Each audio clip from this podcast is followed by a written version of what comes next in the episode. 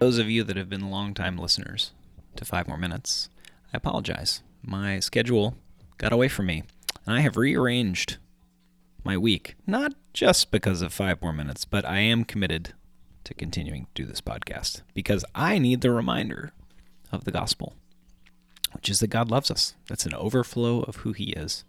We're in great need. And that need is met in Christ, and then we are drawn into His story continuing the series of book by book through the book, I'm looking at First Kings, which is a very sad book. It begins with the vestiges of the um, kingly reign of David, who was a man after God's own heart, which is very challenging for thoughtful readers of the scripture because of David's many mistakes. But the difference between Saul and David, and David and Solomon, and David and Rehoboam was David was always willing and able to return to the Lord, to repent. But the first few chapters of First Kings are very sad. You see the continuing fruit of David's passivity with his children. The book of First Kings is a lot like the book of Judges, but with additional details because the nation of Israel was so much more established and had such a centrally uh, located government. You remember in the book of Judges, it was supposed to be functioning as a theocracy or church state nexus, and it was not because they wanted a king like the other nations, which is a recipe for disaster. The beginning of First Kings is uh, largely about Solomon, who dominates the chap uh, from chapters two to eleven. One of the more famous stories about Solomon was his request for wisdom. One of the more lovely things that Solomon did was um, pray in chapter 8. This becomes sort of an eerie prayer, knowing that it's not going to go well for him forever. But he said in chapter 8, O Lord God of Israel, there is no God like you in heaven above or on earth beneath, keeping covenant and showing steadfast love to your servants who walk before you with all their heart.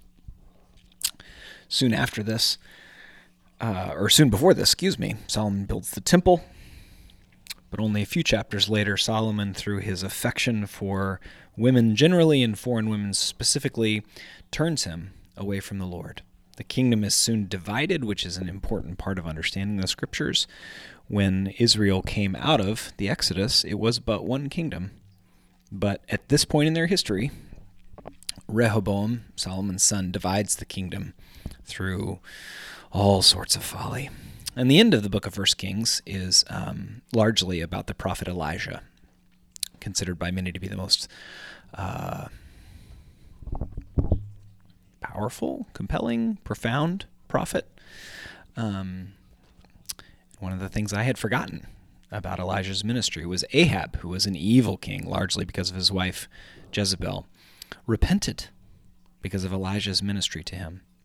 So throughout the book of First Kings, we see all sorts of themes that we see in the rest of Scripture, except they're played out, sometimes colorfully, sometimes sadly. Those themes all remind us of the gospel. Repentance is better than religion. Solomon and Saul and uh, other kings made these dramatic sacrifices, but turning back to the Lord emotionally and then intellectually in that order is more profound. And I say that because if we're going to learn why David is celebrated, one of the main things that we notice is how emotional and passionate that he was. Certainly, intellect and our, our intellectual ascension to theology and belief is important, but the moving of our emotions, the movement of our emotions towards God is also important. And I think linked to that, linked to both of those things, is the fact that humility is more important than wisdom. There's a false dichotomy that you could perhaps hear that is implied, but that's not how I mean it. I simply mean a knowledge of our need for God, which is not the beginning of the gospel, but is essential, is more important than anything.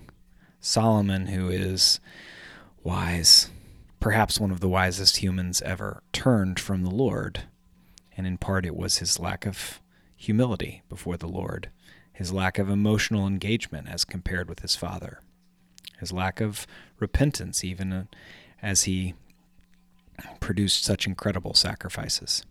So the book of First Kings, though very interesting, a little odd in some places in the detail and then the lack of detail. There are prophets that we don't know the names of. But anyway, the book of First Kings reminds us that God loves us. Reminds us that we desperately need his covenanting, steadfast love that Solomon prayed in 1 Kings 8. And that we get to turn to him knowing that he receives us, offers us that steadfast love in Jesus Christ. That's it for five more minutes. We will be back next week. Have a great week.